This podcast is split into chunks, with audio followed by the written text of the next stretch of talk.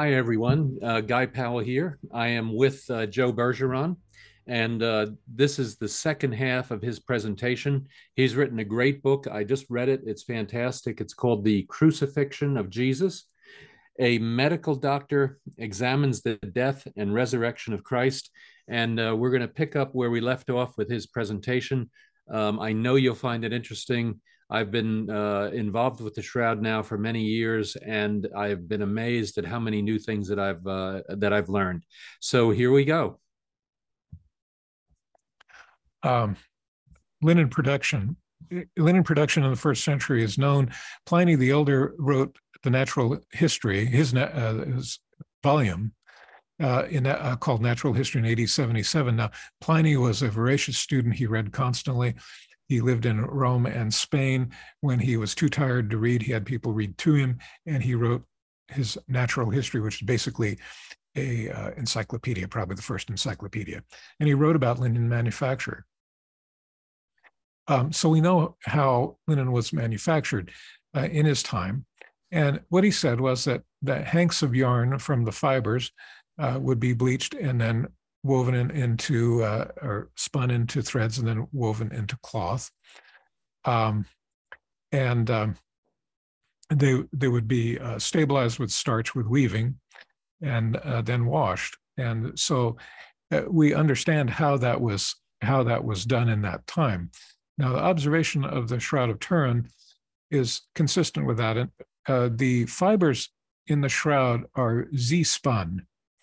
What that means is that the fibers uh, uh, from the linen were woven in or spun into a thread uh, in a clockwise ma- manner.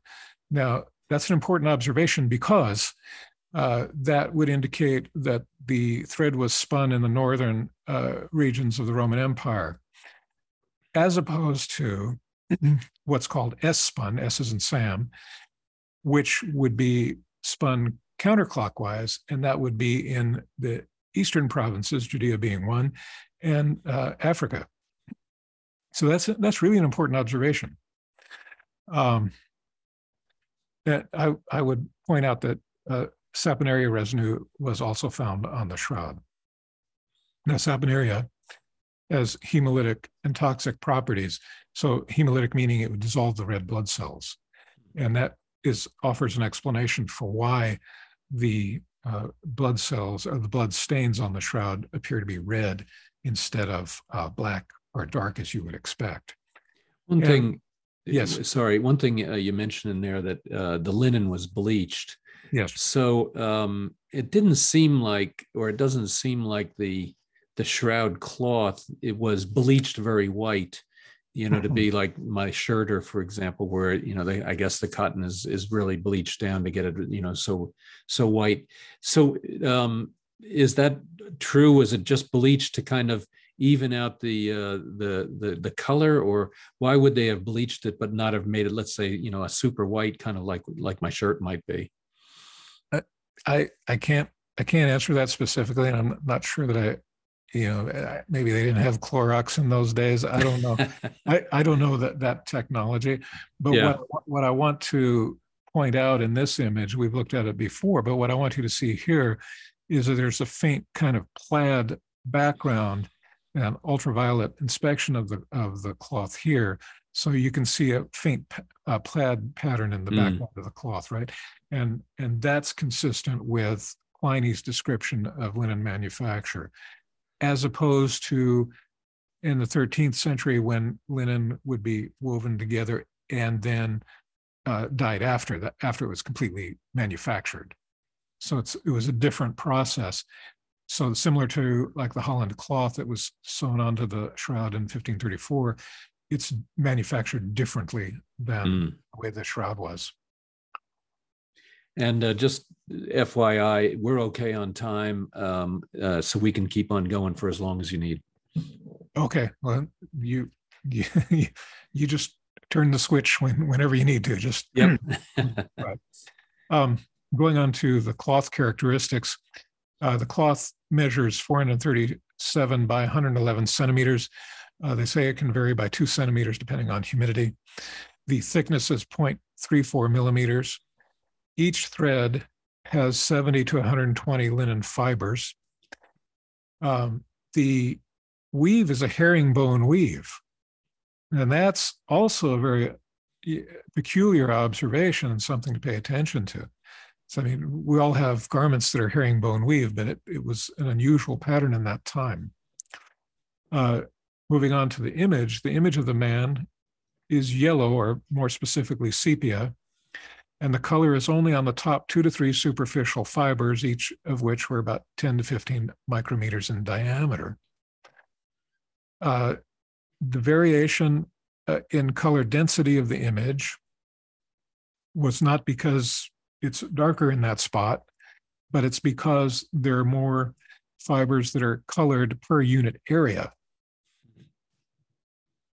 That's called a halftone effect. Am I clear on that? It's a little mm-hmm. bit confusing, I think. But it's the yeah, number of yes. fibers per unit area that are colored, not that the color itself is darker. And then by direct visualization as well as extensive chemical testing, uh, spectroscopy, you know, refractive studies, eh, you know, many, many studies have been applied. You know, there's just, there's no evidence of applied pigment, which would be easily visible just grossly on microscopy.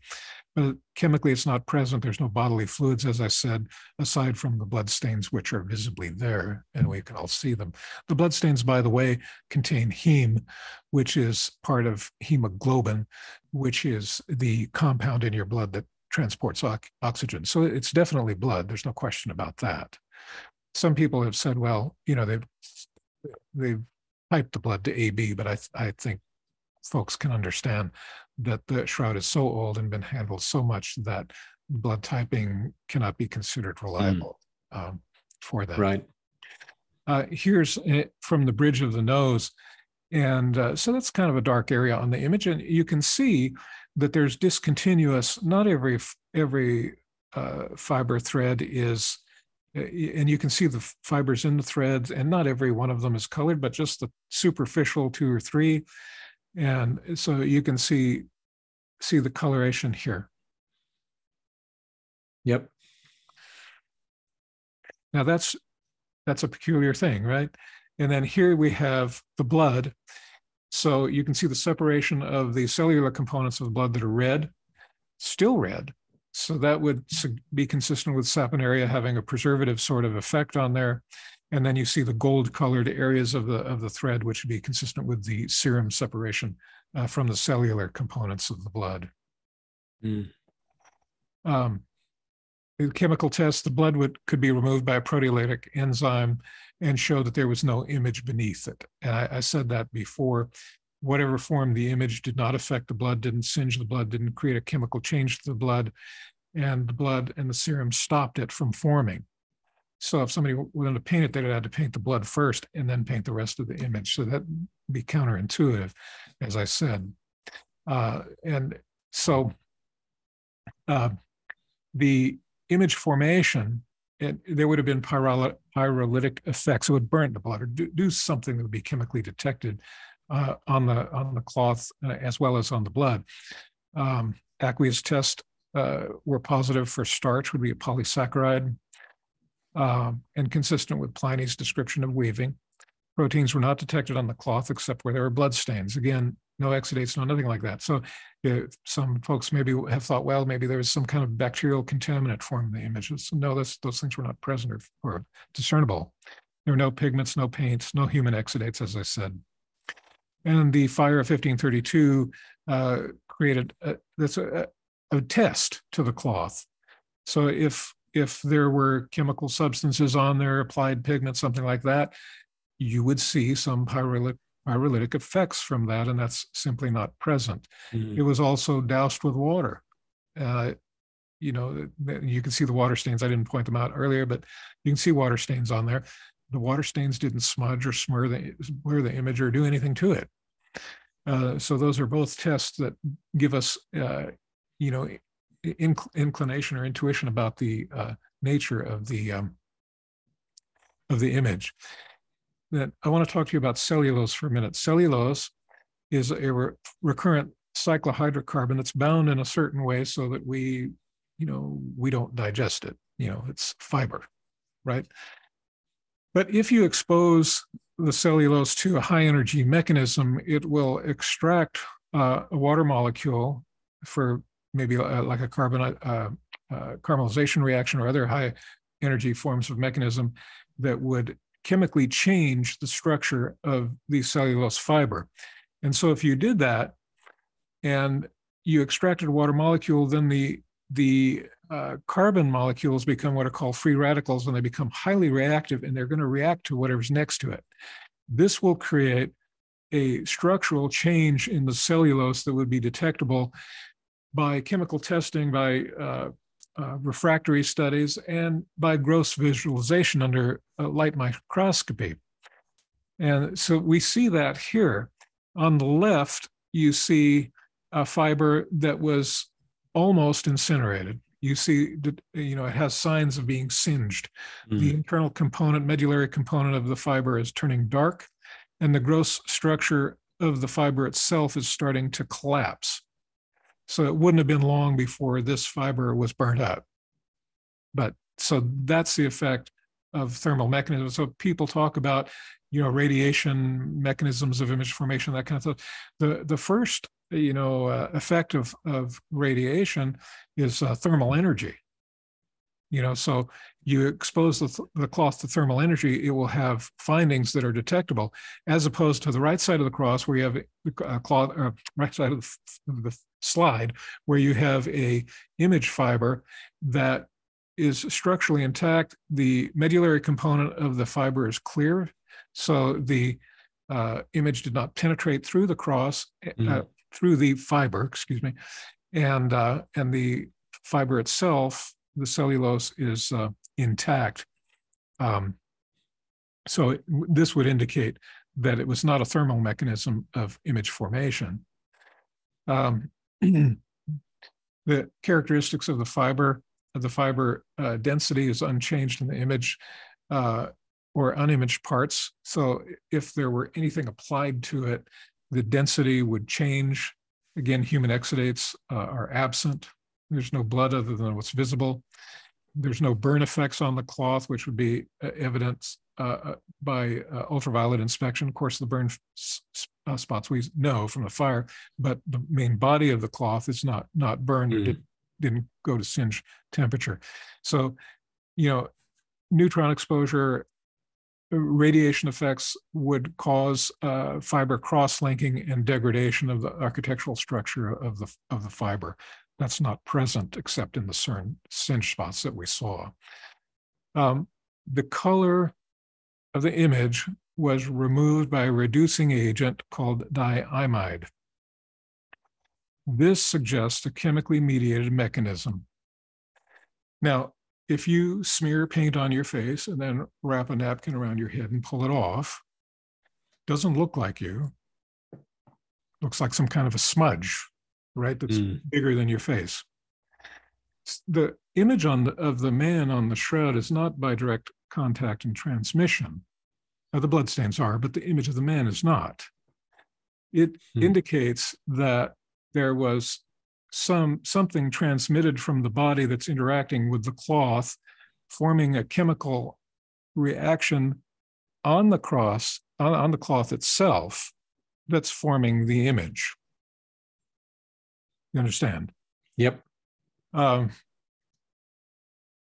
and part of the testing they did was apply an adhesive tape to the cloth. And when they removed it, um, they saw what was called, uh, what they called ghost fibers and uh, and I'll show you just a second. Basically, that that it was a shell sitting on the fibers that they extracted by tape.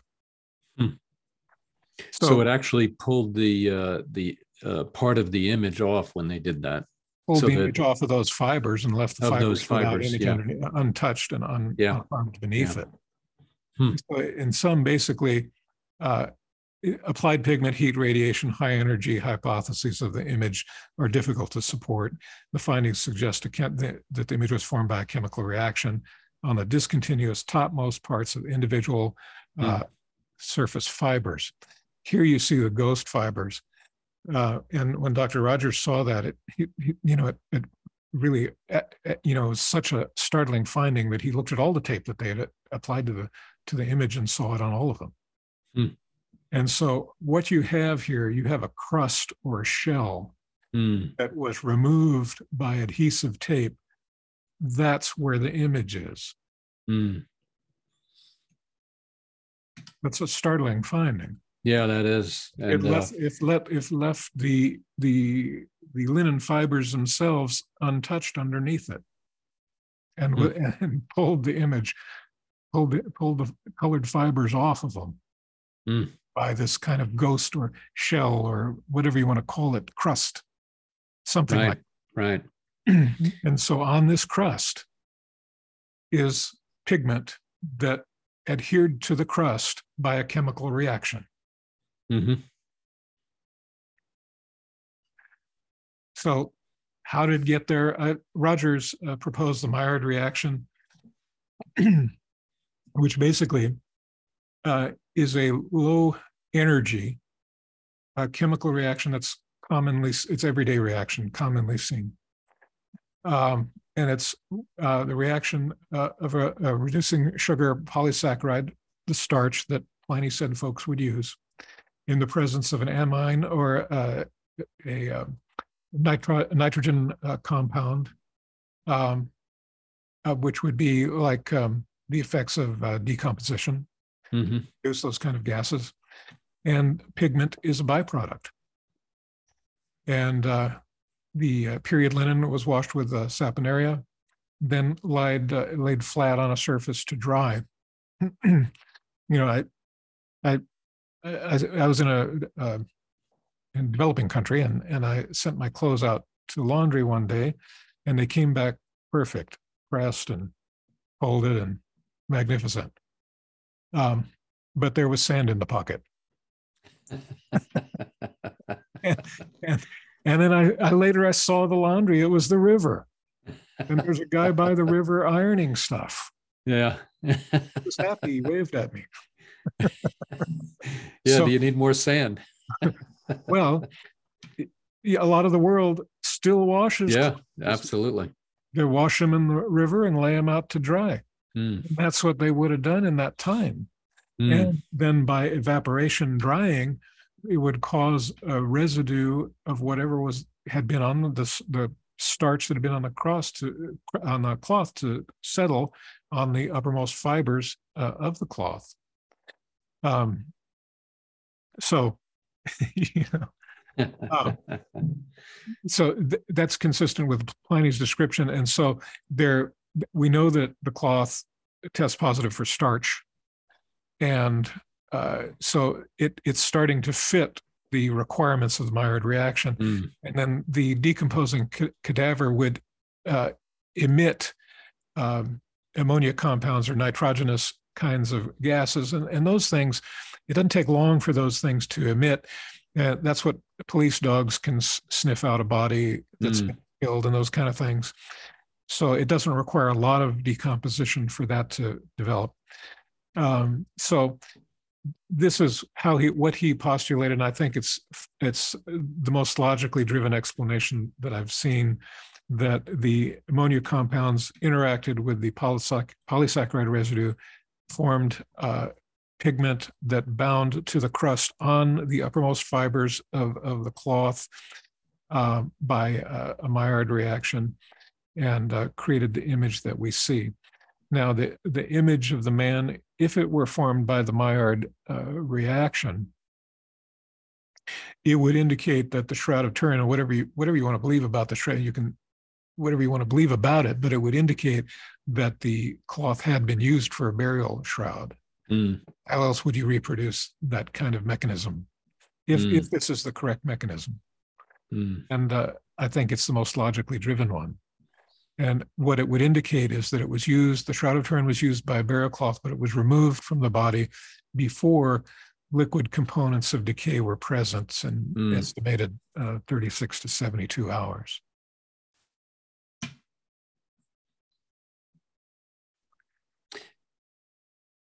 And here's the shroud again, if we Yep. if we want to talk about.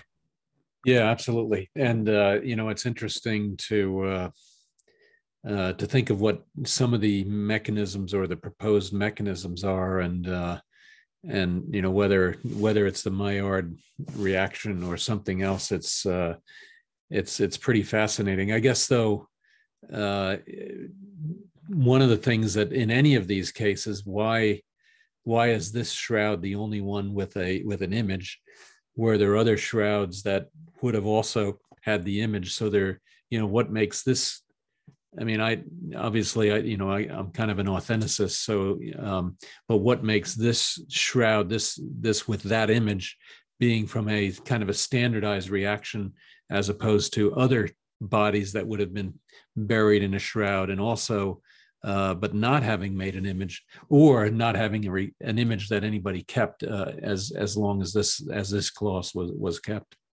Well, no, no other body resurrected. Yeah, yeah, yeah, yeah. I mean, if we're going to take, and if we're going to argue that the shroud is the burial cloth of Jesus, um, there have been other shrouds and remnants of uh, linen found in burial sites, but they're usually fairly well decayed because they decayed along with the remains. Mm. So we don't don't have anything that fits this. Oh, I see what you're saying. Yeah, because yeah. then because there was a resurrected body then the the further decay didn't take place so that so whatever happened after the maillard reaction then would have potentially yeah. destroyed what was there oh that's very interesting yeah, yeah thank you be, yeah, yeah. now eh, I, just from a scientific point of view I, or i would point out that a, a lot of folks i was talking to a young man and said well you know if you want to pose that there's a high energy mechanism of image formation and stuff, then you have to have premises that the shroud is absolutely the burial cloth of Jesus, that the resurrection absolutely uh, occurred, and that when it occurred, that there was some sort of uh, energy discharge. Well, you know, for just and bear, you know, at, at, at a basic scientific level, if I can explain the Shroud of Turin without any special assumptions, I mean, if you want to say the shroud is authentic and we have the image and this is how the image formed because it's authentic, that becomes circular reasoning. A lot of folks are going to have trouble with that, mm. you know, from just a logical standpoint. But if you can say, well, you know, there's no Im- there's no miracle required here. You know, this is mm. an everyday chemical reaction. They say it's how the, the uh, crust on a loaf of bread is brown. I, am not that keen on uh, food science, but Maillard reactions are everyday, mm. low energy uh, reactions that that we all encounter, whether we know it or not. And if you can explain the image of the man with an everyday low energy, low temperature reaction um, that doesn't require a miracle, mm. that's highly superior. It just you know, we talk about Occam's razor uh, or the law of parsimony or uh, you know those kind of things where basically the the explanation things will it, the best explanation is the simplest explanation the, the, explanation that has the fewest number of special assumptions mm. is most likely correct and so if if if we can eliminate two or three miracles out of the uh, explanation and say that it occurred by a natural mechanism and there's no miracle required that's a highly superior explanation mm. from a scientific point of view. Right, right. No, and that makes a lot of sense as well. So, uh, I, I want to talk. Do we have time? Uh, I want. Yeah, to, one more minute, and then uh, I've got a, couple of uh, thoughts for you as well. So, okay.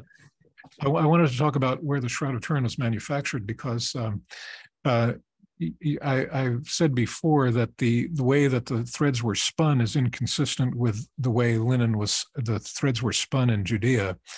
Also, the herringbone pattern of weave, based on archaeological finds that we have, are inconsistent with Jerusalem linen. So that's one one thing that people have posed, and uh, you know, just uh, uh, textile archaeologists have said no, that the Shroud of Turin can't be from Jerusalem. Mm.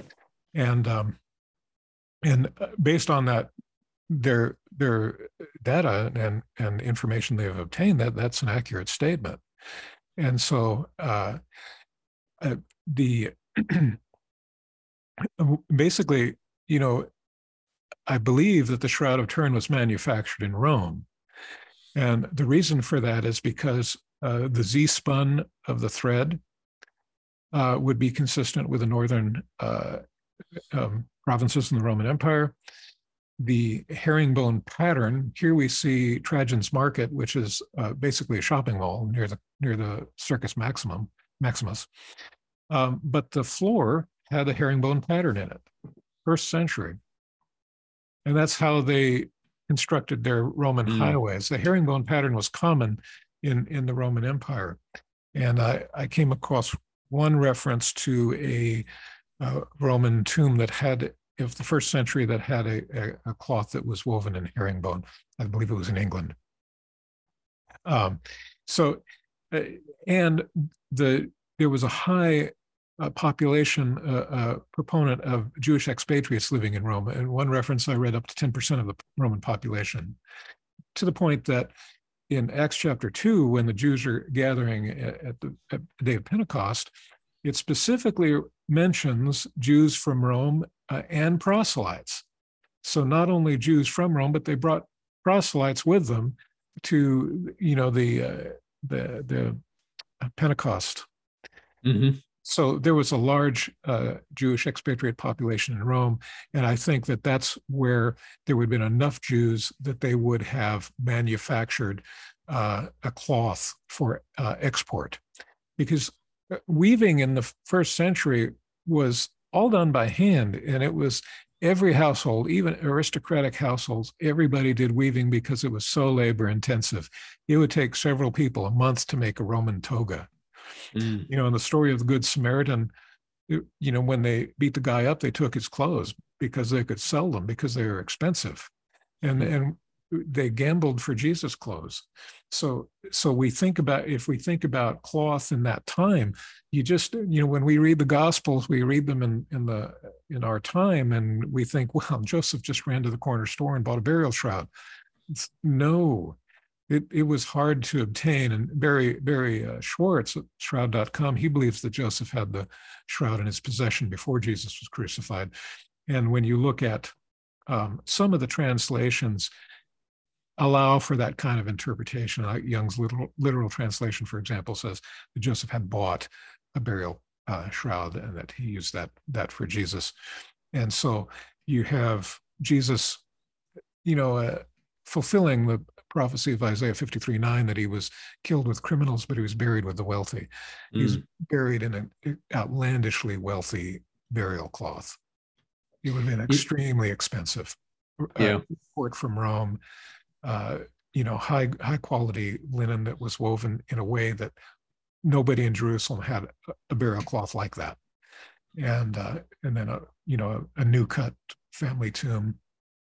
So, anyway, I mean, I I think yeah. evidence strongly points to that. I can't can't prove it per se, but I I think uh, that that best ex- explains the the textile uh, characteristics of, of right right well, you know, one thing too, um, you know, you have Joseph of Arimathea. He was he was wealthy.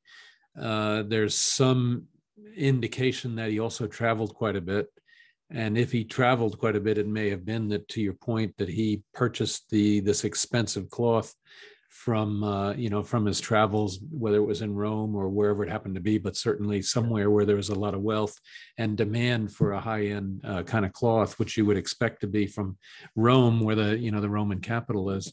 The other thing too, when you look at some of the kind of the homespun weaves and how they were doing it in their homes, the fine, uh, you know, the the very uh, dense thread count that's in the shroud is very different than what you see in some kind of these homemade uh, looms that were out there where the thread count might have been you know one tenth of what it is on the on the shroud. So it had to have been somebody that really knew how to weave something and weave it very professionally because those the straight lines even though there's a herringbone there's a very straight line going across and a very straight line going down. And and you don't see that in some of the more primitive cloths that are that were woven. Right. Yeah i think it was a high a very expensive but when people it, it, to me listening to arguments against the shroud i think the best one uh, is that there's no burial shroud that it wasn't manufactured in Jerusalem based on anything, everything they know. Mm, So if you want to make an argument against the shroud, I think that's the best one. mm. But I Yeah, also- interesting. I also think that it's explainable this way, that it was an elite uh, burial shroud that was part of Joseph's end of life planning. Yeah, And- yeah. and uh, and that they'd cut the tomb and and that he had gone to extensive measures to provide a uh, you know a, a very wealthy sort of um, burial for him and his family. I'm sure. Yeah, and I've heard uh, Barrie. I've spoken to him about that, and he, yeah, it it definitely makes a lot of sense. And being a you know a wealthy Jew, you would be prepared for your death. You'd be prepared for a lot of things, and so he had the money to be able to invest ahead of time in a new tomb, and then potentially a very a very uh, expensive kind of cloth like that. I did have a story for you though before we close, and uh, I I, uh, I I've been speaking to uh, Barrie quite a few times by phone, and then I had the opportunity about a week and a half ago to actually meet Barrie in person. He Oh. was speaking at a presentation, and Uh-huh. and it was really he's a, he's such a great speaker. Yeah. And uh, but one of the things that he said or that he talked about during the talk was that Max Frei, Dr. Max Frei, was he was the one sampling using tape to pull pollen off of the off of the shroud, and then he'd go and classify the shroud, the the pollen that he found. Mhm. And he said at one point, Dr. Frei wanted to take a sample right across the face and put this tape right on the face. And John Jackson got into a screaming match with him. He says, Don't, whatever you do, don't touch the face with that tape. And when you're talking about the tape actually pulling off potentially some of the outer layers of the of that uh, you know of each of the fibers and each of the fibrils that are in the in the in the fibers uh, you know that could have left an enormous mark on right on the face which is like the the most enigmatic or the, the most important part of the whole shroud Well, now, now th- th- that's that's different. What what he was saying, uh, I think I think the scenario was that Frei took like some Scotch tape from Walmart or Yeah. something, and put this so automatically you have you know something with a thick gum that you're Yep. placing all over the shroud, and you're you're basically contaminating the cloth. Uh, what the Shroud of Turin Research Project people did, and Dr. Rogers and and that group they had uh, specially formulated tape by uh, by 3M that that they would use that that would not harm the cloth. Mm, You know, that, you know, so that so they were much more careful. yeah well exactly and i didn't mention that but still they saw the ghost fibers, which was a startling observation to Dr. yeah yeah Rogers to the point that he pulled out all the tapes that they had used and found it on all of them. Yeah, yeah, interesting. Well, and and to that story as well. So in the museum where he was speaking, uh, they actually had the original uh, what they called the torque applicator. So you Oh. had then the tape, the special tape that wouldn't leave a residue, and then you had this torque applicator, so it would only go in a certain distance Right. and apply a certain amount of pressure on it. It was. Yeah. Uh, and I think that's now that I think of it, that's what uh, actually spurred his conversation on that and uh, and and learning about that. No, they were very careful, uh, a very Yeah. careful scientific group of people, and not everyone that has tampered with the shroud has been careful. Yeah, that's uh, that's true. Uh, We don't we don't have to go into the restoration in 2002. so uh, yeah, well anyway, uh, Joe, thank you uh, so much. I think we'll uh, we've gone quite a bit, and I really appreciate all your time and and uh, uh, it was really interesting. I know I learned a lot. Um, I was looking at your slides uh, over the last two days, and and uh, and then plus the act, you know, your presentation. It really makes a lot of sense, and and I think you you definitely added to the the knowledge and the and the science base of the whole uh, study of the shroud. So you know, kudos to you for doing that. Well, like I said, it's largely the work of Ray Rogers that as I've started to study this, I, I found his arguments so compelling that it's really difficult to think something else. Mm, You know, Dr. Rogers was a was a, a chemist and uh, at Los Alamos National Laboratories and had appointment at University of California. And he never heard of the shroud uh, when they approached him to go with the, the Shroud of Turin research project. And he said famously, with 20 minutes in the scientific method, I'll, I'll prove the shroud is a hoax. Yep. but yeah, contrary wise, I think he became the ardent guardian of the accurate scientific information of the Shroud of Turin, and we're really indebted to him uh, for for his work and then the book that that Barrie helped publish posthumously uh, for him and and uh, Roger's wife. Uh, those Mm. things are extremely important. I listed them in in the references I sent you along with other things. Yeah. Yeah, yeah, and I'll uh, uh, post them as well as part of the uh, uh, when we post it on online. So uh, with that, Joe, thank you uh, so much. And uh, if you want to reach uh, uh, Joe or get more information, this is the book. It's called "The Crucifixion of Jesus." A medical doctor examines the death and resurrection of Christ.